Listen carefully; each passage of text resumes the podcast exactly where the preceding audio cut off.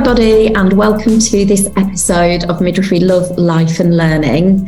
It's really wonderful to be together with my mum just now, introducing this incredible podcast episode where we're interviewing and having a lovely, warm conversation with Professor Michael West, who we're going to introduce in a moment. But I just wanted to take a moment to speak to mum because I know, mum, you've had such an interest in midwifery leadership. And I just wanted to ask you about how you came to know Michael's work and what impact it's had on you in your career as a midwifery leader. Of course. Hi, everyone. My name is Sheena Byrom and I'm a midwife. And I, I came to Michael's work via sort of a, a, direct route, really. I was interested in leadership when I was working as a, a midwifery leader in clinical practice. And then I, I did a study for my master's degree. Then I sat down and I edited a book called The Roar Behind the Silence, which is really encompassing the, uh, how respect and compassion and kindness is so important within maternity care. And while whilst we're doing workshops, we we kind of collaborated very closely with an anaesthetist from New Zealand called Robin Youngson. And it was through working with Robin and, and via his kind of works, reading about his work that I came across Michael West, who is, you know, somebody who we're now working really closely with using his work and it, we just wanted to take a moment to, you know, for us, it's been a huge privilege and honour to have this and share this conversation. And we wanted to invite Michael to share his thoughts with us about midwives and midwifery and the maternity workforce at a time when we know that everybody is facing so much and has been through so much, both personally and professionally. And we wanted to ask for his thoughts and perspectives on how compassion and compassionate healthcare and leadership can make a difference. So we just wanted to share with you a little bit about who Michael West is. Michael West, CBE, joined the King's Fund as a visiting fellow in 2013 and is a professor of work and organisational psychology at Lancaster University, visiting professor at University College Dublin and emeritus professor at Aston Uni. He's authored, edited, and co edited so many books, and we use these books so much in our practice, especially his latest compassionate leadership book. And we'll make sure that we point to that across all for maternity. And we use it so much in the work that we do across our leadership programs. And we're so grateful for the practical advice that it offers. But beyond all of his books, he's co edited and published more than 200 articles on teamwork, leadership, and culture, particularly in healthcare. He's a fellow of the British Psychological Society, the American Psychological Association, and the APA Society for Industrial Organizational Psychology, the Academy of Social Sciences, and the International Association of Applied Psychologists, and the British Academy of Management. You know, he's had such a big impact in helping us to understand the impact of compassionate healthcare across nursing and midwifery and across leadership across healthcare. And he's got extensive experience of working to improve staff experience and quality of care, areas that are really close to our hearts. So I think it's just leaves us to say, you know, if you want to learn more about Michael West, go and check out his bio across the King's Fund. You can read all of his incredible insights and reports and blogs and watch some of the wonderful videos that he's put together. But for now, we'd love to dive straight into the conversation and we hope you get so as much out of it as we did. And just to say that we absolutely loved doing this podcast, didn't we, Anna? It's the first we've done together as mum and as mum and daughter, and and we we I hope you can tell from listening to the podcast how much we enjoyed speaking to Michael and how grateful we were to him for giving us his time.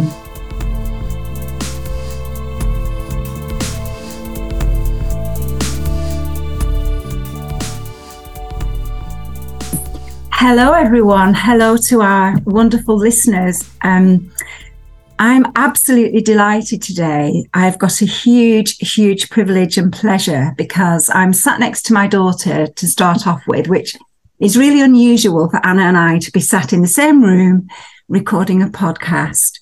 But in front of me on the screen is um, Michael West, who is Professor Michael West, who is someone who Anna and I follow with a passion in terms of his work and everything that he does really around supporting NHS services and healthcare in general.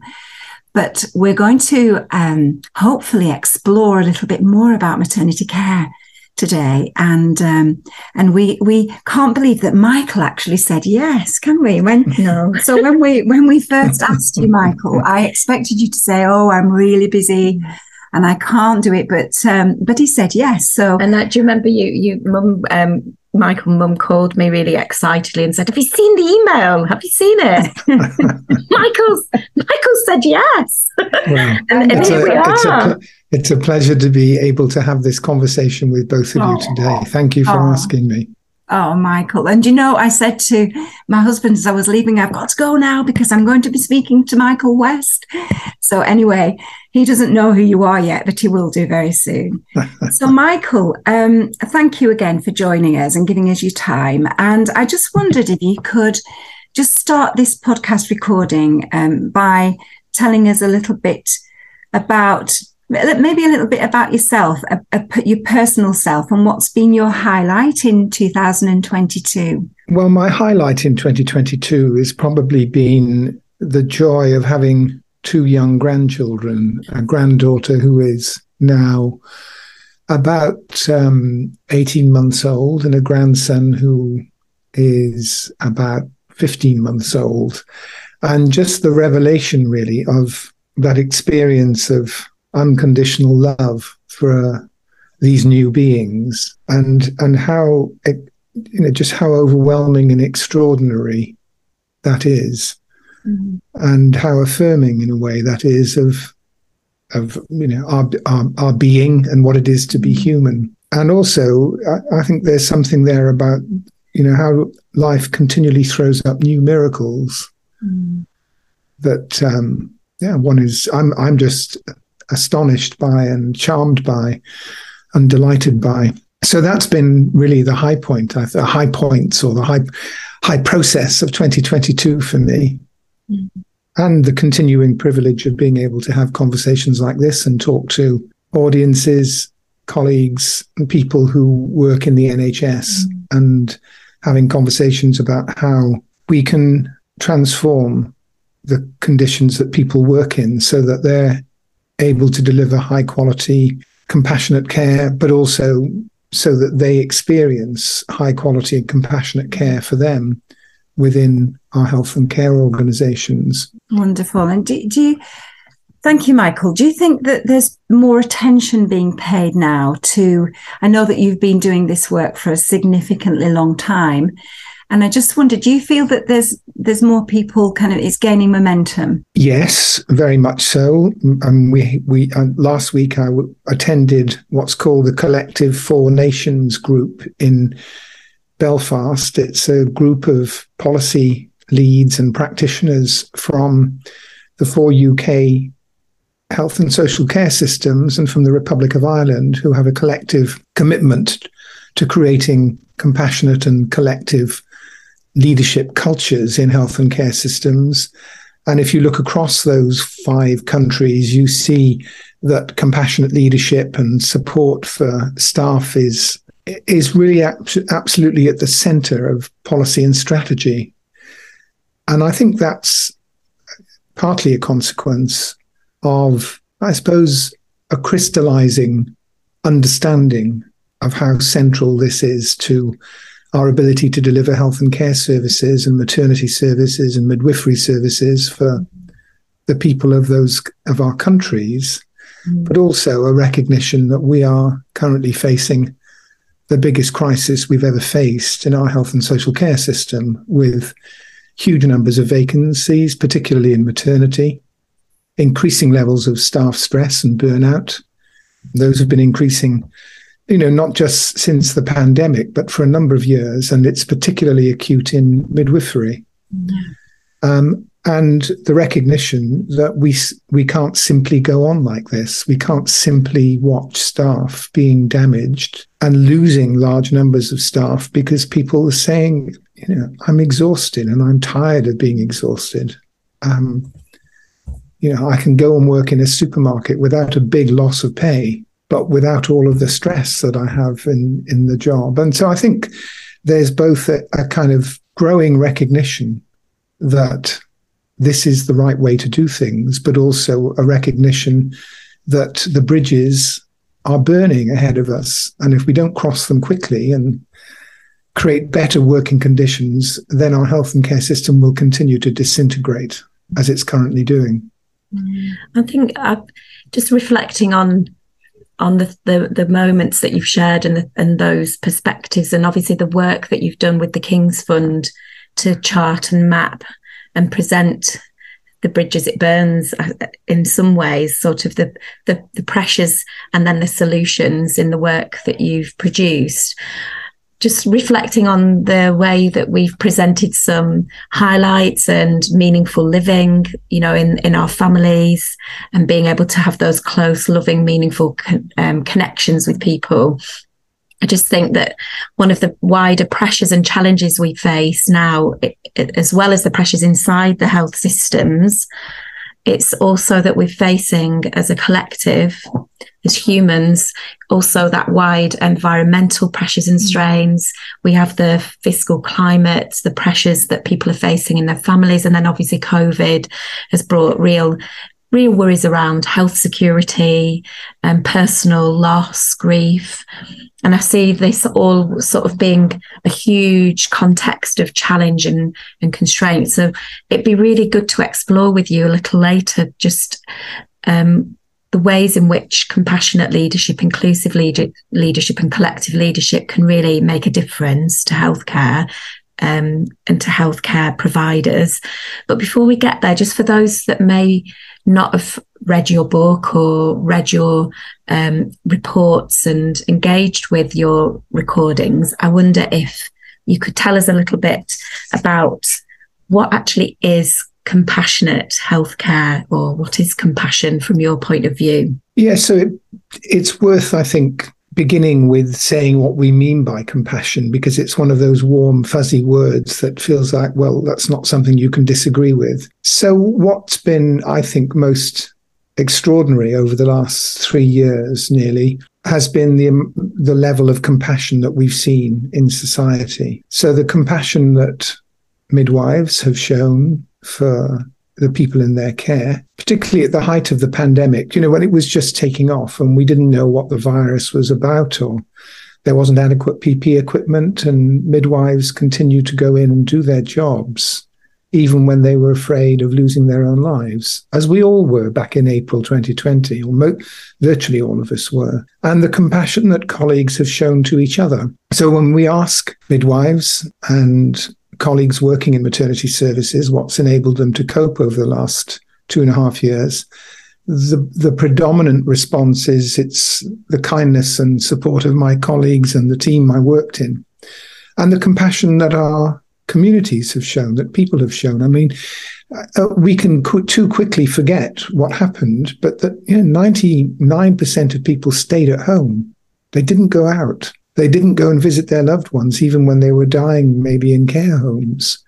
People protected the NHS. I mean, we did extraordinary things in in the name of compassion and caring. And what it, I think, means as a concept is I mean, the real guru of compassion is Paul Gilbert, and he describes it as a sensitivity to suffering in self and others with a commitment to try to prevent or alleviate it.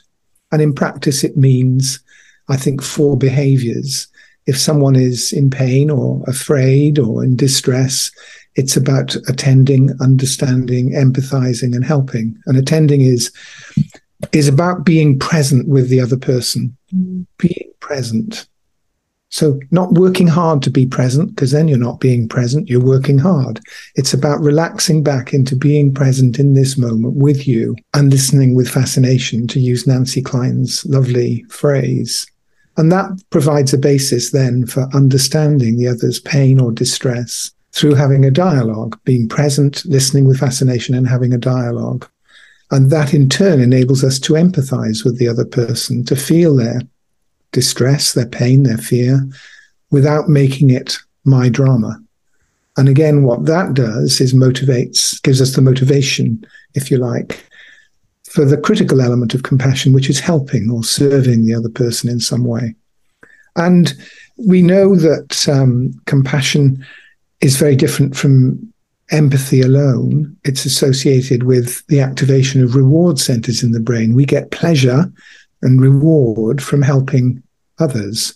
Whereas if we merely empathize, we get we see the activation of pain centers in the brain because we're we're experiencing the other's pain. And we also know that there's um, uh, now a huge amount of evidence showing that compassion is the most important intervention there is in health and care. It's important for patients and patient outcomes, whether you look at post surgery recovery, uh, end of life care, treatment of long term disorders, the treatment of mental health problems. It's associated with um, clinicians' mental health improving as a result of their being compassionate. Mm. So we see in, in studies that when you ask nurses, midwives, GPs to be extra compassionate in their interactions over a two week period, that's associated with a significant improvement in their own mental health.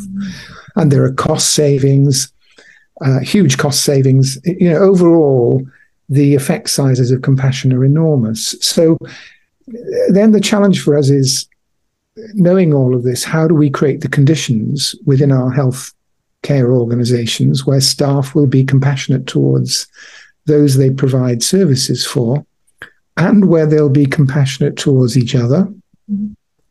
Because that those two things go along together, and where they'll be compassionate towards themselves. Mm-hmm. And that's about the the sort of cultures we create. And of course, every one of us is a leader in shaping culture because every interaction we have mm-hmm. every day in our teams, in our organizations, in our communities shapes the culture. We can shape it for good or for bad just dependent on how we behave, which is why being present is so important and being self aware. But the role of leaders, we know, is particularly powerful. So, you know, if lead, if we're to create compassionate cultures, then leaders must embody compassion in their leadership. And that means those four things leaders being present with those they lead, listening to them with fascination, having the courage to listen to them with fascination, having the courage to seek to understand the challenges they face. And remember, as we were saying at the beginning, Anna, about the pressures that staff are under, and having the courage to seek to understand not not by, you know, being being somewhere else and thinking it through. It's through having dialogues with those we lead, and then empathizing with those we lead, feeling what it's like to be a, a midwife on your third 12, 13 hour night shift in a row and how utterly exhausted you are and you haven't had time to take a rest break and you, you're afraid that you may not be providing safe maternity care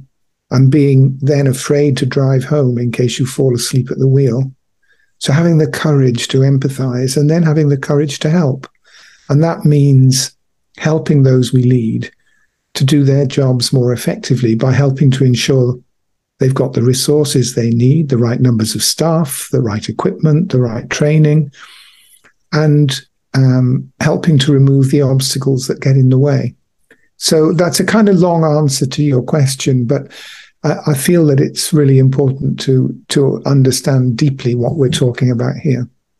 And and that's you know, thank you so much for that really full answer, but also for picking out the connections between you know the understanding of the word and the concept through to how it might be applied in practice and in leadership and that's something mm. i know mum you've always I've always felt really fortunate to have amazingly compassionate leadership through my family networks and mum and my, my my grandma who was a baker and really helped foster that giving and, and care for the community through giving, you know, bread to the community, didn't she? She did. I think some. Do you think? Uh, I guess this is a question as well, Michael, as well as a um, telling you a little story. But my my, we've always had lots of compassion in our family, so I think we're all big empaths anyway. But we've kind of seen we've seen that the kind of role modeling that you explain um, in our in our my mum. So she she used to give out food. We had, we had a a cake shop. And I used to see her, she used to get up at four in the morning to bake.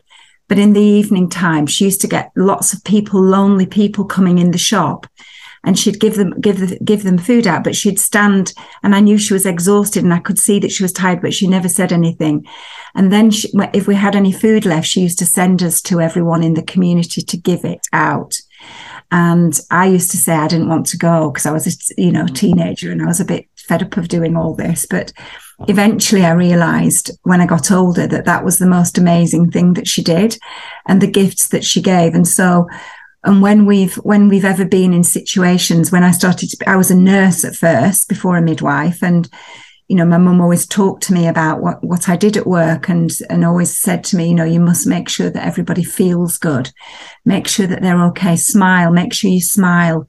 And and connect. And um, and one of the things that happened to me last year during COVID was um, I was seriously ill. I was really, really poorly. I had a liver abscess and pneumonia, mm. and I was in hospital for three weeks.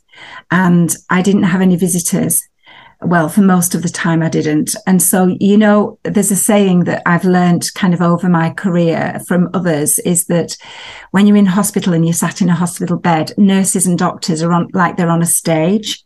So you see everything, you watch everything, and it's heightened attention all the time. And the, and I, you know, I very often tell student midwives and midwives this story because I say everyone was busy on this ward. Everyone, everyone was flat out. The nurses were running ra- run ragged but the ones who made the difference to me and helped me to get better, sort of in a psychological way. I mean, obviously, I had the medicine to get me better, but the ones who made me feel safer, the ones who I, I connected with, were the ones who came into the room and actually gave me eye contact when they were doing when they were doing physical jobs. So, for example, there was a difference between some some nurse who came in and did my blood pressure and pulse and temperature but didn't really talk to me or didn't give me eye contact and was dying to get out of the room from the others that came in and immediately got down to my level, smiled at me, eye contact, how are you today? And asked me that simple question as they were doing the job. So it didn't take them longer because actually they were they were doing that anyway. But the way they spoke to me and what I what I felt during that time, I actually felt love for those people and as soon as I heard their voices coming into the ward, I used to, I used to relax and sometimes I'd get tears in my eyes because I knew they were on duty because the safe, the safety, the feeling of security and safety when I knew that they were on was remarkable. It was just, it was overwhelming.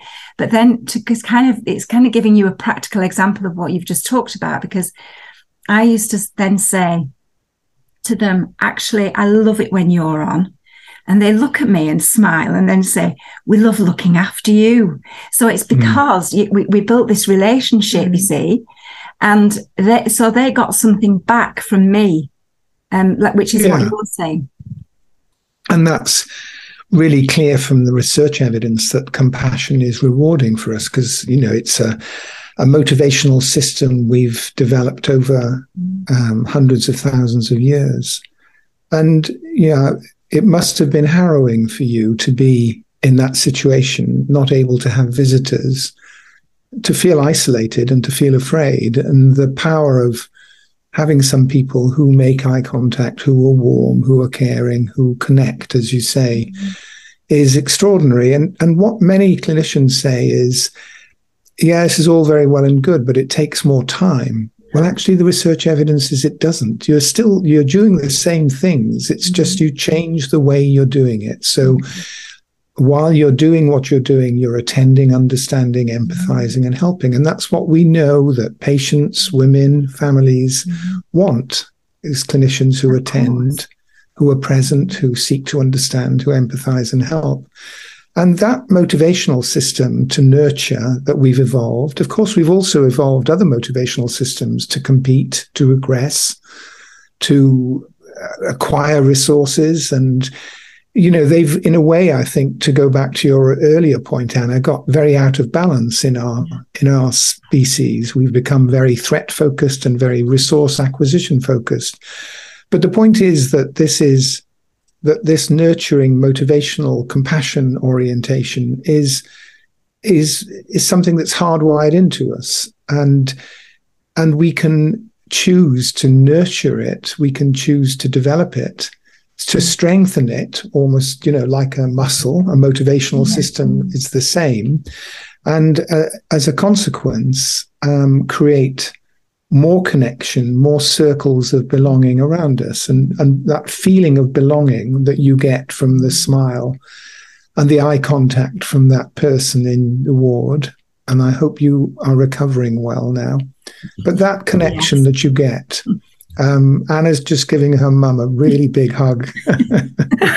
that that connection that you get is reaffirming the feeling of you know that of belonging and belonging is so fundamental in human behavior you know whereas likely to die from the effects of social isolation as we are from the effects of smoking 15 cigarettes a day so it's really fundamental um, and and and i suppose uh, the more we understand this research the more it gives us, I think it can give us hope for the mm. challenges that we're facing, mm. not just in midwifery and maternity services, but in health and care services and in society more generally.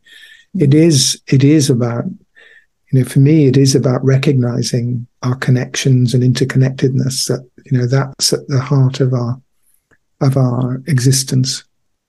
And I've been feeling like so I feel very much that through recent work that I've done with with other colleagues to help support leaders and staff using the essence of the book and the really brilliant resources and you know appendices in here that give you really practical ways of you know beyond the language you know the, the great thing about research and bringing it together in a framework and a model is it gives you a language and a resource to use to chart out the next steps forward, which can feel really overwhelming, I think, when you are in, in healthcare and leadership. But the, the, what I think we've been pointing to in our conversation is that really fits with some of the other work that I've been doing alongside um, alongside our work at All for Maternity is trying to understand how we can generate well-being regardless of context. You know, context can be really tricky to shift and move, and you know, I think that we've we, you've talked a little bit about, you know, maybe we we've orientated ourselves towards those like linear structures and processes at times, but actually, I feel very strongly that our natural state is one of of well-being and grace and compassion for fellow man and kindness and warmth and generosity. Um, but having tools like your book I think, you know, one of the things we wanted to talk to you about is, you know, for leaders that are listening to this podcast, what what what useful tools can they think about when they're trying to maybe they're new into a leadership role or position? Um, and i found the abc framework that you've written and described really intimately in your book really, really valuable for us setting, mm. you know, all for maternity is a small organization that we're growing and we want to really think about our culture here and and that framework was really valuable. So I, I wondered if you could tell people that are listening a little bit more about the framework you've developed. So the levels of stress that we're seeing amongst staff, particularly in maternity services, but more widely in the NHS, uh, as we talked about earlier are unsustainable. We can't go on like this. And what we're seeing is the introduction of health and well-being programs in many parts of our health and care services. And that's great. But you know, the but for me is this is beyond mindfulness and yoga. Mm.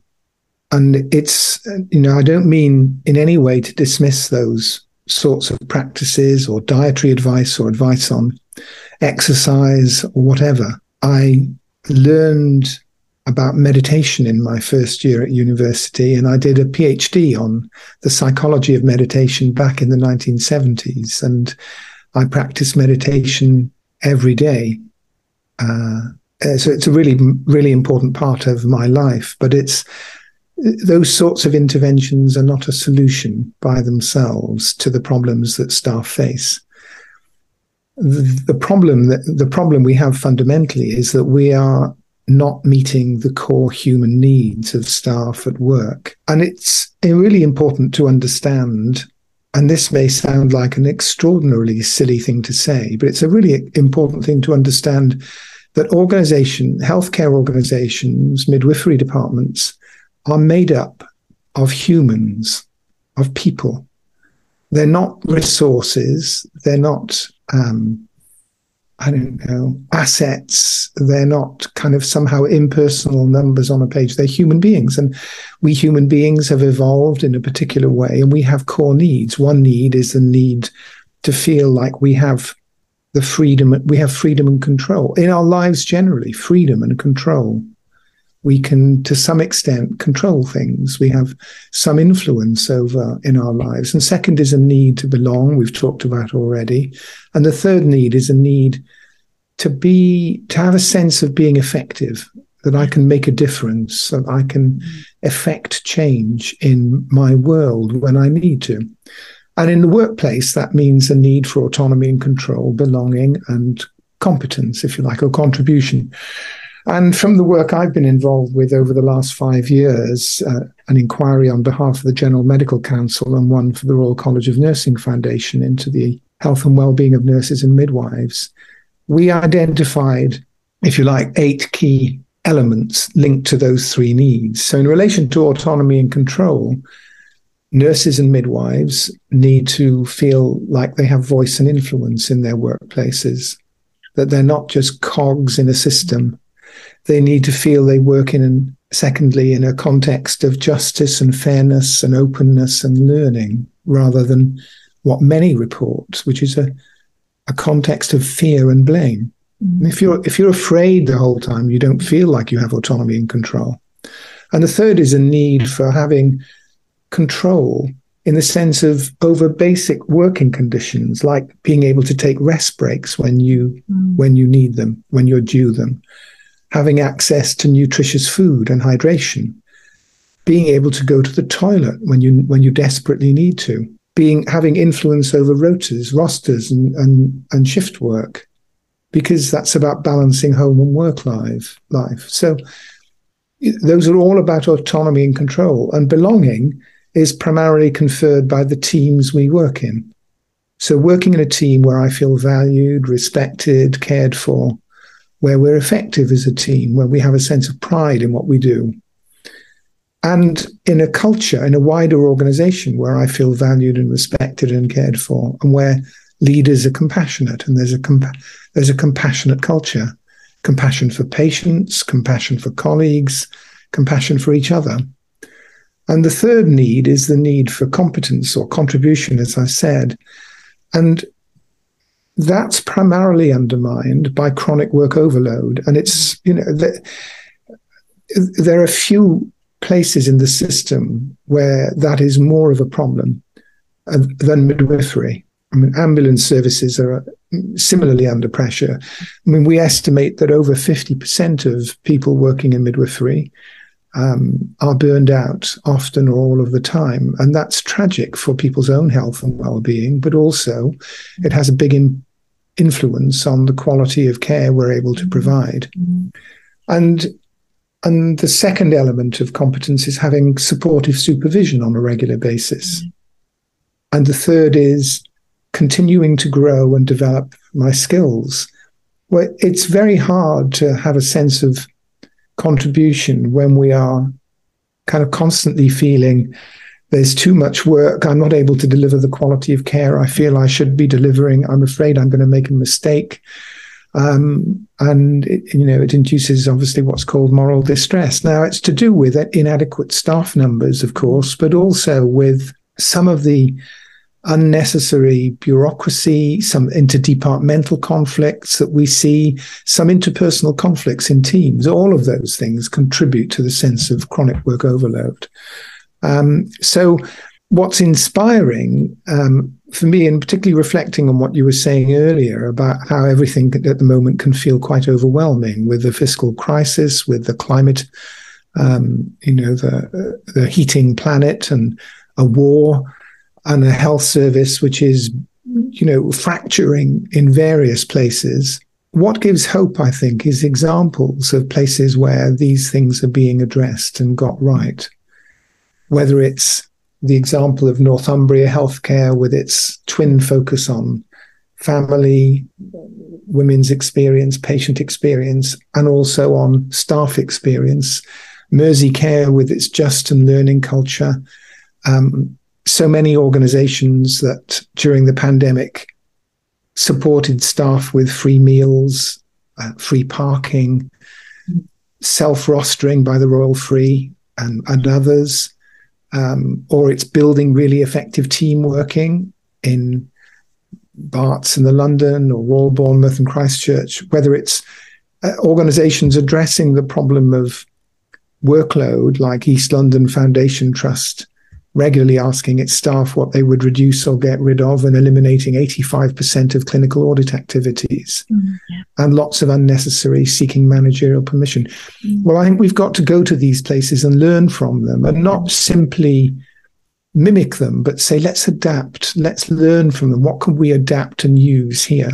Mm. So there, there's reason for hope. And lots of places, I think, are developing ways of better meeting the core needs of staff. Rightly, I think the ABC of core needs of staff, as we called it, autonomy and control, belonging, uh, contribution, should be being discussed by every executive team at every meeting, at every in every board meeting, in every departmental review. In uh, the CQC should be looking at it continually. To what extent are we better meeting the core needs of our staff?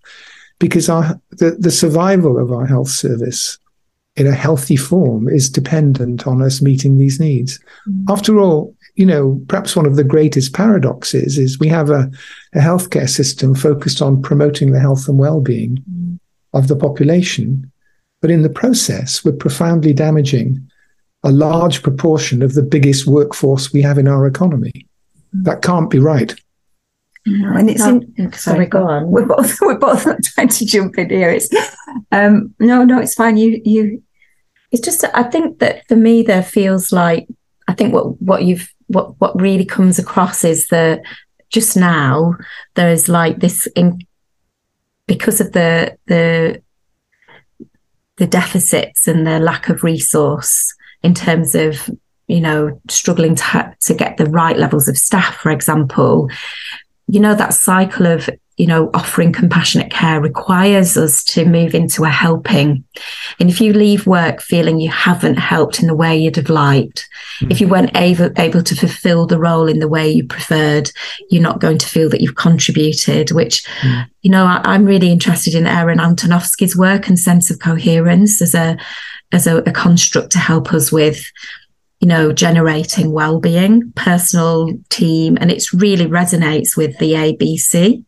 You know, that we need to understand what we're doing, we need to be able to manage and control what we're doing, and we need to have meaning in our work, yeah. in our lives. And I think that contribution section is about meaning. And I think it's you know, Aaron, through all of his work, really found that that, that was the most important thing that to have in our lives. And I've been really interested in eudaimonics recently and, you know, this purposeful living. But if you're going to work and your work for you is so important and purposeful, being a nurse, a midwife, in working in healthcare, you know, if you're unable to practice in the way that you envision, that where you know is is going to deliver the best outcomes for the families that you really care about, and you're feeling criticized continually in the press, and you're getting constant criticism for things that you're not doing well or good enough. And that can be the same for leaders that want to do well for their, you know, you're going to feel continually morally distressed, like we talk about, and that that's one of the biggest features of burnout. So just you know, in, as we're waiting to restore and build back and, you know, address mm. our all of these needs of, of, of, getting better resources and lobbying for more resources in that interim period as we move forwards and we we obviously want to stay hopeful. What would be the things that you would say for midwifery leaders watching this midwives that are sorry listening to this what would you offer as words of advice? Yeah, well, I think that um, you know the points you're making are profoundly important, and uh, the moral distress that people experience that erodes that sense of coherence is widespread at the moment. and not just amongst clinical staff, but I think, as you hinted, amongst leaders as well, because many leaders feel, you know, I should be creating the conditions where the staff I'm leading can thrive in work, but we don't have enough staff. There's chronic work overload. And I feel like I'm not doing my job as a leader effectively because of that. And so they experience moral distress as well. And it becomes, you know, part of the, if you like, the environment. Yeah. Um, the other the other UK nations outside England have workforce strategies in place, and the government now is going to come up with a workforce strategy. And I read in the press today that that will be an independently verified workforce strategy. So that's really important. We need that in place because workforce and chronic work overload are, as you say, um, central to all of this. But what we can do, you know, we each have within our gift to be present with each other when we're working together, to be kind, to be caring, to be supportive. You know, what most people said during that first year of the pandemic was it was my colleagues who made the difference, who helped me cope with a, an arm around the shoulder, a cup of tea, a kind word, a joke.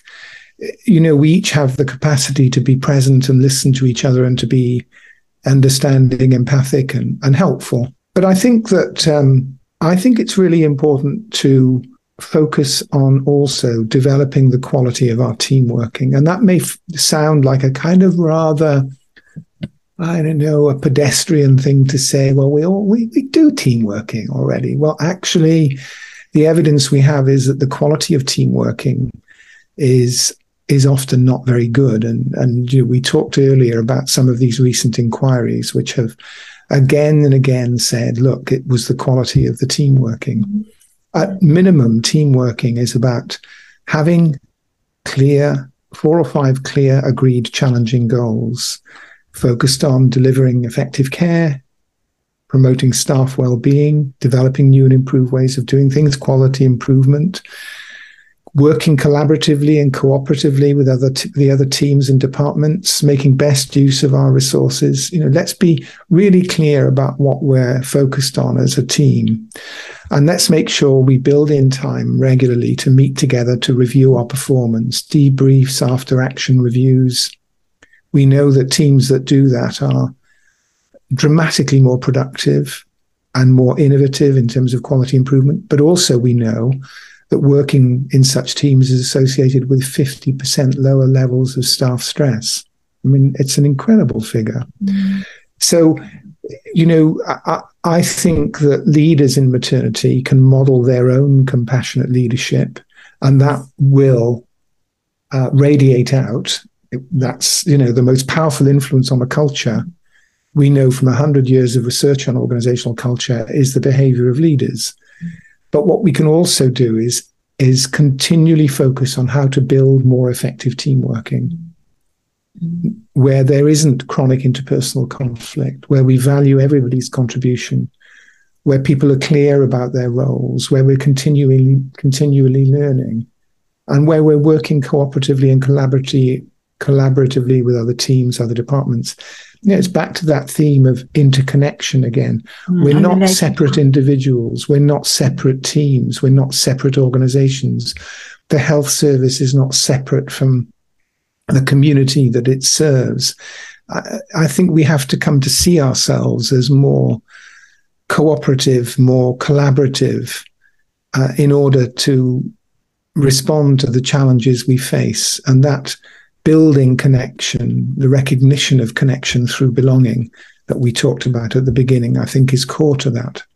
And I, I think I know, Mum, you've got some things you want to maybe ask, or, but just core to that belonging piece and inclusivity. You know, we've we've we've seen so much of the pressures and and it's highlighted the inequities and injustice. Uh, you know, the pandemic and we see a lot across maternity with the recent reports, the MBRRACE report that sort of tracks outcomes and, um, you know, the most challenging outcomes, mortality rates, morbidity rates, and we're seeing disproportionate outcomes. And, you know, this to me is also the work that you've done also offers a guide for us to build more inclusive workplaces where we check in with people. You know, some of the the activities you recommend at each at the end of each chapters really calls on us to go and seek out who might be the most vulnerable in our workplaces, who might have the least power, and asking what we're doing to help them feel included. And I think these sorts of practical suggestions you make, Michael, have been really helpful when we've been looking at the work of our organisation to address structural racism and you know structural discrimination and institutional discrimination that we continue to see in our societies. It, it does offer a tool to help with that too. I don't know if there's anything you want to offer around those aspects of compassionate care and cultures. Yeah i mean we know that um, I mean, one of the really interesting findings from our research using um, actually staff survey data, census data, patient satisfaction data, and CQC data is the more representative frontline staff are of their communities, the better is the care quality and the financial performance of trusts. And we know why. It's because of the compassion shown to patients. So when staff are representative of their communities, they're more compassionate to patients. The implication of that is that we need to help all staff to learn that critical to care quality is being compassionate and particularly when we are providing care for people who we may feel are somehow other than us or different from us, people with dis- a disability, people from minority ethnic groups, people from a different cultural background. So the importance of developing a, a, an awareness of compassion and its importance in everybody that we work with, and particularly those who may seem somehow different from us, mm. is vital. And and recognizing that, of course, as you've described, inclusion and diversity are health issues. They're hugely important health issues in terms of differential health outcomes and health inequities, but, and particularly that report showing the impact on, for example, maternal mortality for people from minority ethnic groups. And the importance also of all of the research. I mean, I've been studying diversity in teams since the 1980s, and all of the evidence we have is the more diverse a team, if it has clear goals and a positive climate, then those teams are much more innovative, mm. much more effective, much more productive. Um, and that's true whether we're talking about a board of an NHS trusts or a trust or a, a maternity team or a primary healthcare team. And, and also, you know, to recognize that I suppose a, a deeper point for me is diversity is the nature of our reality. You know, if we look at human beings, we are incredibly diverse. We're each unique what greater diversity can there be, can there be? Where you know we we um, we categorize and group and lump, uh, but actually we're each individually different. We we are our biological environment is incredibly diverse. Nature is just extraordinarily diverse. We're beginning to learn about how incredibly complex the soil that we walk on is underneath our feet. We've got maybe one millionth of the way to understanding. And the nature of our solar system, of the galaxy, of the universe is diverse. And we human beings, I think, have to come to recognize that diversity is so beautiful. It's the nature of our universe, and we are all interconnected. we are, in a sense, we are all manifestations of diversity, and we have to, I think, evolve now, part of our evolutionary journey is to recognize the beauty of the diversity and our interconnection with every other person. You know, in a way, when we look at another person, we're looking at ourselves, whoever that person is. And, you know, it is about that deep recognition of our belonging together and our interconnection it, it is manifest in what I think we we mean when we use the word love. Mm-hmm. And it is ultimately, I think, loving mm-hmm. everything that we encounter mm-hmm. in in our in, in our existence that helps us to not just intellectually understand the importance of and the value of diversity, but experientially to make it a reality for ourselves. Honestly, it's so it's so wonderful to listen to you, Michael, and you know, to, to hear you talking about these things because the things that we've, we've pondered on so many times and we actually in our work we you know deliver sessions similar to what you're saying. So it's great to have this you know the the, the your, your all your expertise as a backdrop to what we're doing is absolutely wonderful. Mm-hmm. and on you know you're really the fun the foundations of what we do. And time is running out now and and we're, we're going to be coming to the end. But just to quickly mention because it may have been crossed the mind of several leaders when i was working in a very senior position in an nhs organization one of the things that bothered me was the bureaucracy and I've just met one of my colleagues the other day and she said, Oh, Sheena, it's getting worse, you know, and we're pulled away from caring for people. Um, because of the bureaucracy and and tick boxes and you know we haven't got time to go into it now but i did feel like i needed to just mention it because i know that people who are listening will you know maybe have reflected on that as well because it is a challenge and has been a growing challenge and is getting even more so so we have to as well. You know, you talk about the courage with the compassion, which courage and compassion to me go together just absolutely. And in in fact, it's the compassion itself that makes me more courageous. And I think standing up to, uh, to, to, the, to, these situations and saying to our government and to the powers that be, we have to reduce the bureaucracy in, in, a, in a way that, you know, still encompasses safety, but we we have to get back to that kind of, you know, nurturing uh, uh, and back to, because what this person said to me was that there seems to be enough people on the ground. It's just that they can't do their job anymore. So on top of on top of everything you said, and in in conjunction with it, it's you know we have to pay attention to these things as well, don't we?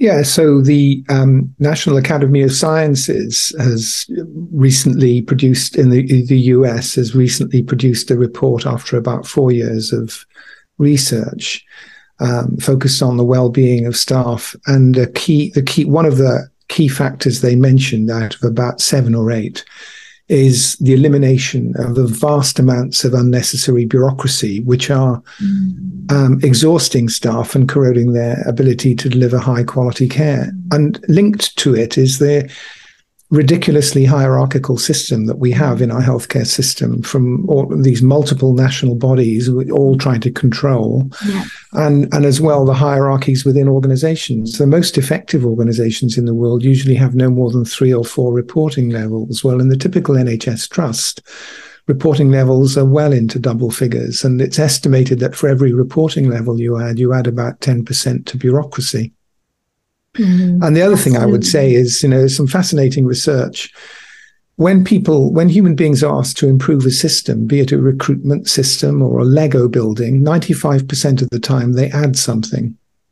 Yes. When actually, you know, you think of the implications of that. We just keep adding stuff, mm, stuff, stuff, oh, stuff. Absolutely. Rather than simplifying. And very often, the best way to improve something is to simplify it. It's taking stuff away. Yeah, absolutely. I feel like that that you know, COVID, one of the things it did bring in that initial phase, in that first year, 2020 year, we did mm. see a mm. mass reduction in mm, bureaucracy.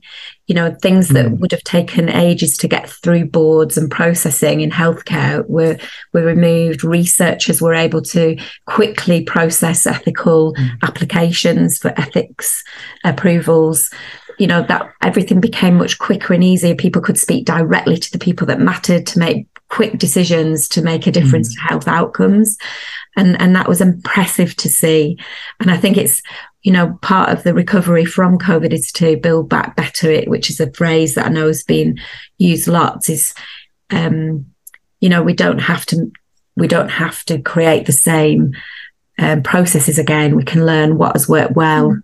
And we've sort of seen a lot of studies that have helped us to understand that during COVID. But everything is possible. I think what I've taken away from speaking to you today or listening to you today is just to keep hold of hope, having the direction of this guide for us to think about how we want our healthcare to be and become. So I just wanted to say a huge thank you for having the opportunity to listen to you and and your insights. And I hope our our listeners have also seen a lot of benefit for them in their own practice and their leadership work.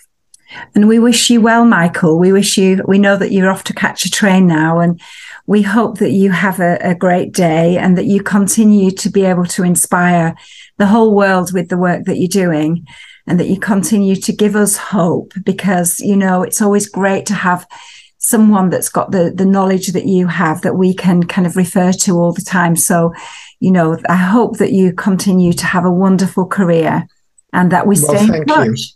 You. Well, thank you both very much. And, um, you know, it's a privilege for me to have the conversation with you. It's a real joy. And I now have a new hero as well, which is your mother, Sheena, and your grandmother, Anna. Oh. So thank you. oh, thank you very much, Michael. Pleasure. Have a great Lots day. Goodbye. Lots of love. Bye. Bye. Bye. Bye.